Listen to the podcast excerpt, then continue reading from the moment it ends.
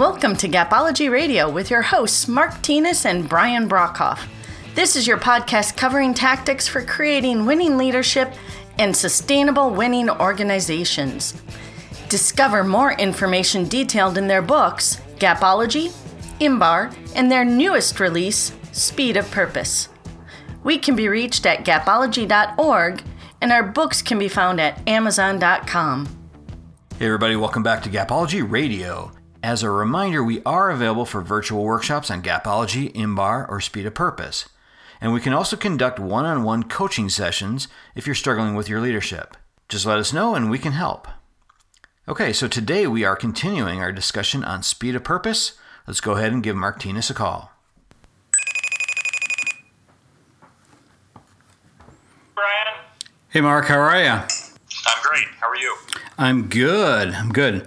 We were just watching the show Alone. Have you had a chance to watch that? I have started watching it at your recommendation, yes. Yeah, what do you think? What terrifies me. no kidding. It's crazy. These people are just nuts to, to do this. Yeah, it's scary. I know. You know, I was thinking about it though. We're actually on, let's see, we're on season five and we're getting toward the end. And I was thinking about purpose, which, you know, we're going to talk about today. And these people have such a compelling purpose to be out there doing this, you know, living out in the wild on their own, alone with nobody else. And I was really thinking about people and how important it is for, you know, us to have relationships and have, you know, people around us and that kind of thing. And I thought it was really interesting how they can survive on their own without all that. Yeah, yeah. What a gap in people. Yeah, no kidding. No kidding. So, what do you, what do you want to talk about today? Well, you know, these we we've just done two Speed of Purpose podcasts so far, and both of them were terrific. So, congratulations on your work there. I thought we'd just continue that and start working our way into the drivers, how to bring speed of purpose to life. So today, what I'm thinking is we go after the people aspect. What do you think? Yeah, I think that's perfect. All right, so let's let's jump right in. So in Speed of Purpose, what Brian and I teach everyone is how to bring 2.8 times productivity to life, how to make it happen, how to make it real.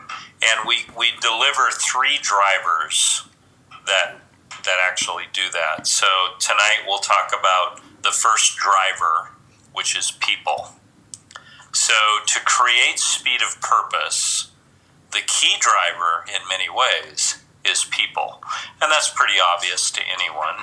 But what we do then is we teach you how to make people the driver, how to use the people driver to create the 2.8 times productivity. And that would be the topic uh, for tonight. How's that sound, Brian? Yeah, yeah, definitely. I think it is absolutely the key um, to all of this, and, and that's why really it's the first driver. Yeah, exactly. So, it, for those of you that are taking notes, write down people as the driver that creates the speed of purpose.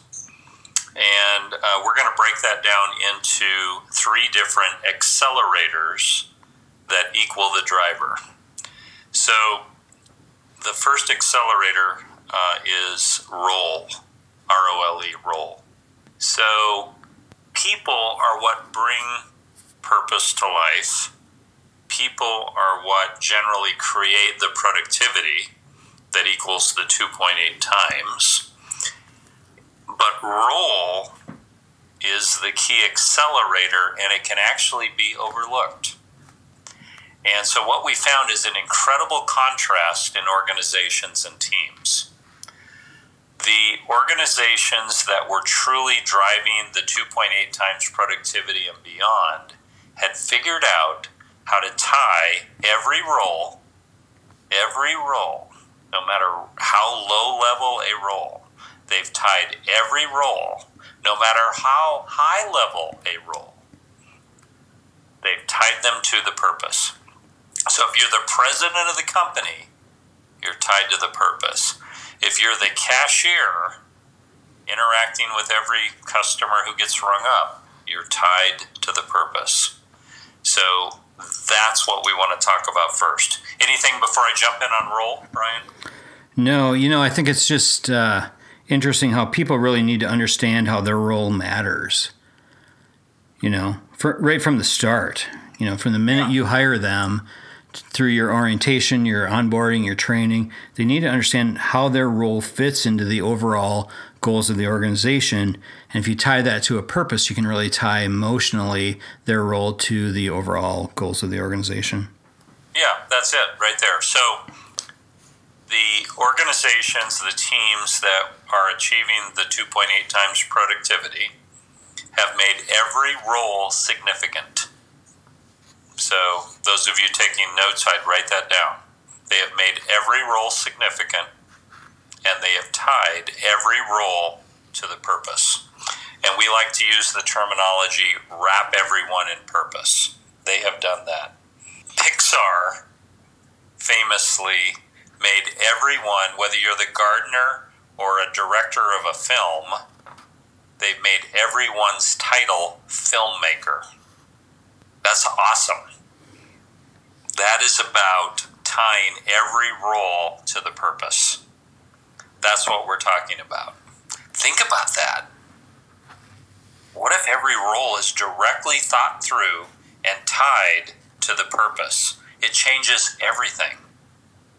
So think about this take every job description in your organization and tear them up, throw them out, and start over and rewrite every job description, every job description, every one, in relation to the purpose. What is the role in relation to the purpose? Yes, you can include all the legalese that needs to be in a job description but tie, but tie yeah. every yeah. one of them to the purpose. What's my Absolutely. role in the purpose of this organization?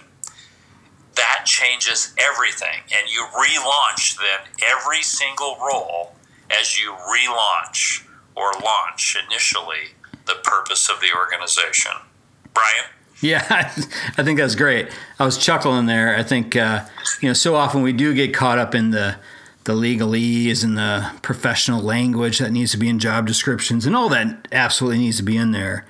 But just think about how I don't know the the the food caterer on a movie set for Pixar, how their role fits into being a filmmaker.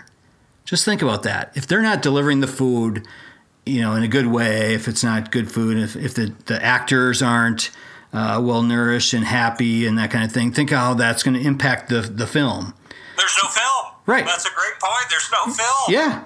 Yeah. They're gonna they're gonna march they're off set. Part of it. They're part of it. Absolutely. Yeah. That's great. That's cool. Yeah.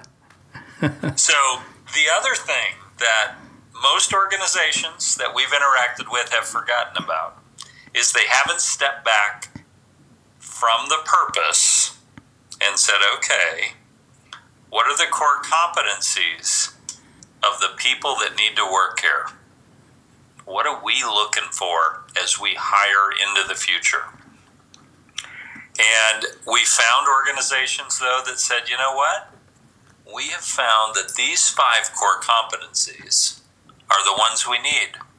They tie directly to our purpose. So we interview to these core competencies, which you would be which would be a set of skills if you're not familiar with the term. Uh, we interview to these core competencies. We look for these when we go to promote someone. Uh, these are the core competencies that someone joining our team must have. And if we write a performance review, we review these core competencies because these core competencies are tied to our purpose. So when you look at your once you have your purpose established, there are clearly a set of core competencies by role or in total that you can go after. And it changes everything. And once you've done that, you have tied every role to the purpose. And the organization will never be the same. Yeah, just imagine how impactful that is to somebody's level of importance around their role if you're appraising them based on their contributions to the purpose. You know, you interview them, you, you train them, you do all those things up front to the purpose, but then you review them. So it's not just words on a I don't know, on a plaque on a wall or in a training manual or something. It's actually something that is expected. It's something that they have to live up to um, on a daily basis, and then they're appraised on it, you know, throughout the year. I think that really drives home that level of importance around the, the purpose. Yeah. So to recap, the first accelerator that is the that connects to the driver people is to tie every role to the purpose. Every role. That one is huge. It takes a while too. It's a big it's a big workload if you haven't done that. But it changes everything. So the next accelerator that we would like to talk about is rituals. So we found that the greatest organizations and the greatest organizations that were achieving the 2.8 times productivity had created rituals around the purpose. And the rituals would be maybe you would you would call it points of celebration or reasons to celebrate. And we found an organization that said quite frankly, we are what we celebrate. And we thought about that and said, "Oh yeah. Oh yeah. Yeah, yeah, yeah. We are what we celebrate." So what an organization celebrates tells you what their purpose is. So leaders need to be on purpose about creating rituals that show the purpose of the organization, that highlight the purpose of the organization. This is what creates a culture. So if you want to have 2.8 times productivity, you need a culture around purpose. And the rituals uh, create that. I'll, I'll pause for a moment, let you interject, Brian, and then I'll come back to it. Yeah, no, I, I think the the rituals really just demonstrates what you value as an organization, um, and those you know rituals can be um, you know things that are small or things that are large. So it could be bringing somebody uh, up on stage at the end of the year banquet, or it could be just a simple handshake, walking up somebody's cubicle and just shaking their hand and saying, you know, I appreciate what you did with this particular project. I think, you know, rituals don't have to be necessarily, you know, all this, you know, hoopla necessarily, but it can be something small. Um, and a lot of times those things really matter. But they're tied to the purpose. Absolutely. So, so to your point, so we we found an organization that um, was very consistent about doing handwritten notes to people that had excelled in the purpose. So, handwritten note, a little thing, but it's a big thing. You know, thank you for living our purpose, Brian. You know, it, it it's huge. So in that organization, you could you could walk into an office and there would be a handwritten note that had been there for ten years. They valued it enough to keep it like posted on the wall. So it could be a standing ovation what about a ritual of standing ovations when someone achieved the purpose? Think about that. What message would it send if there were a standing ovation when an individual or a team achieved the purpose? Think about that. Yeah, wow. What would, what would that say? Uh, Brian and I had surveyed a while back, and we found that most people in their lifetimes had never received a standing ovation. What if your organization, your team, created a ritual around standing ovations in relation to purpose? How would that change everything? How would it change the productivity? How would it achieve 2.8 and beyond? Uh, for those of you that haven't received standing ovations, they feel incredible. It's like a massage, a day spa uh, with tingling. It's unbelievable. Yeah. it feels good. Yep. It's like, oh my God. Oh my God. Yeah. Imagine, you know, sitting in an office where you've got, you know, every team's kind of broken up by department. You've got your marketing team, you've got your sales team, your risk team, or whatever. And all of a sudden you hear from a distance, a rousing standing ovation, you know, screaming applause, cheering, and you're sitting down the hall in another department, you know, what's going to happen? How are you going to feel? You're going to be like, what is going on over there? You know, it's contagious. You're going to want to know what, what that's all about. And as a leader, I think that could be an infectious uh, ritual. That's something that, that you could really put into action that could definitely impact your team. Yeah, that's a yeah. I mean, I'm going to run down the hallway and find out what's going on. I'm Yeah. going to become part of it. You know. Yeah, absolutely. Um, so here's what we found. We found that the organizations that were excelling at this were designing rituals that equaled their purpose, that exemplified their purpose. It's incredible. So that's why we call it an accelerator. If you want to get to 2.8 times productivity and beyond, you design rituals that exemplify your purpose, that shout it out. So think about how that ties to role. So you've made every role significant and you've tied every role to purpose. And now you have these rituals which people would die for, all about your purpose. So you're well on your way in these first two accelerators to 2.8 times productivity. And we got one more to go. Any other thoughts before I move on, Brian? So this is all about driving emotion, driving you know your emotional connection to the organization, the organization's goals, and the overall purpose really connects I think emotion to tactics to some of those more black and white type things that you're going after. Yeah. All right. So last one, we do most everything in threes, by the way, if you haven't figured it out. Yeah. the last the last one is totally missed by most organizations. So this is like insider knowledge here. Uh, it's a big deal. You need to do role and rituals, but you need to you need to do this one as well. And again, it's missed. This gives you a competitive advantage against everyone else, and it is rhythm. So we found that the greatest organizations, those that were achieving 2.8 times productivity and beyond with their purpose, had tied rhythm, the rhythm of the leader, to the purpose. And maybe it's more complex than the others, it's harder to see, but let's put it in the simplest of terms. What the leader does throughout the week, what the leader does throughout the day, screams out the purpose. So if it aligns with the purpose, the purpose is clear. But if it doesn't, the purpose is no longer clear and the leader has screwed everything up. So the leader's rhythm matters.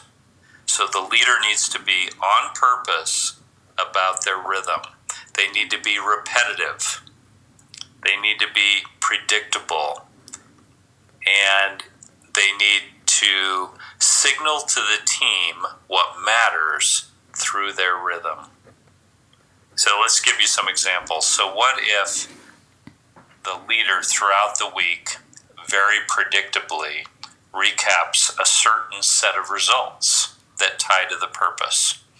That's significant. What the leader does, you see, is important to the team, and it screams out what's important. So if the leader is off message, off purpose, they'll throw the team off. Purpose doesn't really matter. This stuff matters. No, no, no. The leader needs to tie everything and they need to tie their rhythm to purpose. So throughout the week, they reinforce purpose over and over and over again. So the leader needs to look at their week, their day, and create the understanding and rhythm around purpose through their behavior. This is a big deal. So, rhythm matters. Leader rhythm matters. If you don't have one, most of you don't. You need to create one, it changes everything. Brian, I'll turn to you on that. Yeah, um, it's so interesting. You know, I was thinking about if a leader says customer satisfaction is our purpose, you know, we're driving, what, however they phrase it, driving toward customer satisfaction. But yet, nothing they do throughout the week speaks to that. If their their rituals, their celebrations, their um, accountability conversations, any of those kinds of things. The things they celebrate. Yeah, it doesn't Yeah. tie to that. That that's delivering a different rhythm than what your purpose is. So the people are going to be confused. They're they're going to say, okay, well, we say customer satisfaction is important, but but we really don't believe it because we're not acting toward it. We don't live it. Yep. We don't live it. Yep. Yeah, I saw. I was with a leader uh, earlier today who was telling their team that cleanliness matters. Okay, clean environment matters. Okay, so we walked a uh, a facility. First thing they did was put on a pair of rubber gloves, grabbed a garbage bag, and they picked up every piece of trash that had fallen on the floor. Wow. And they do this, from what I understand, on every single tour of a facility. Wow. Awesome. So they are screaming out that the purpose matters.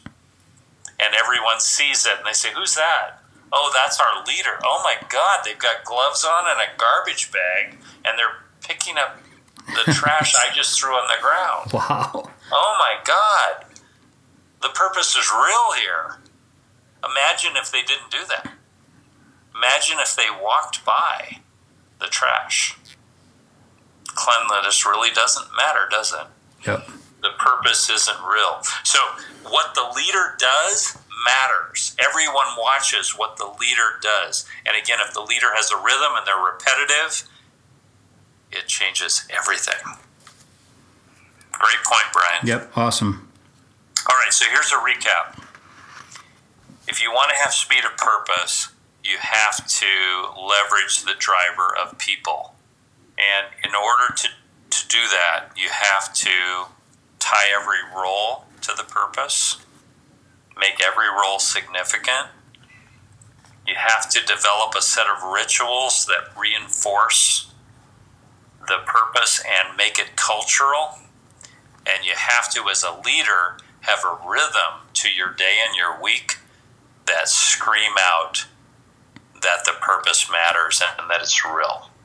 When you do those three things role, rituals, and rhythm they bring people to life, and speed of purpose is already well on its way to 2.8 times productivity and beyond. Again, we saw organizations and teams that were achieving 10 times productivity. So 2.8 was just what you know we saw could be achieved easily through speed of purpose.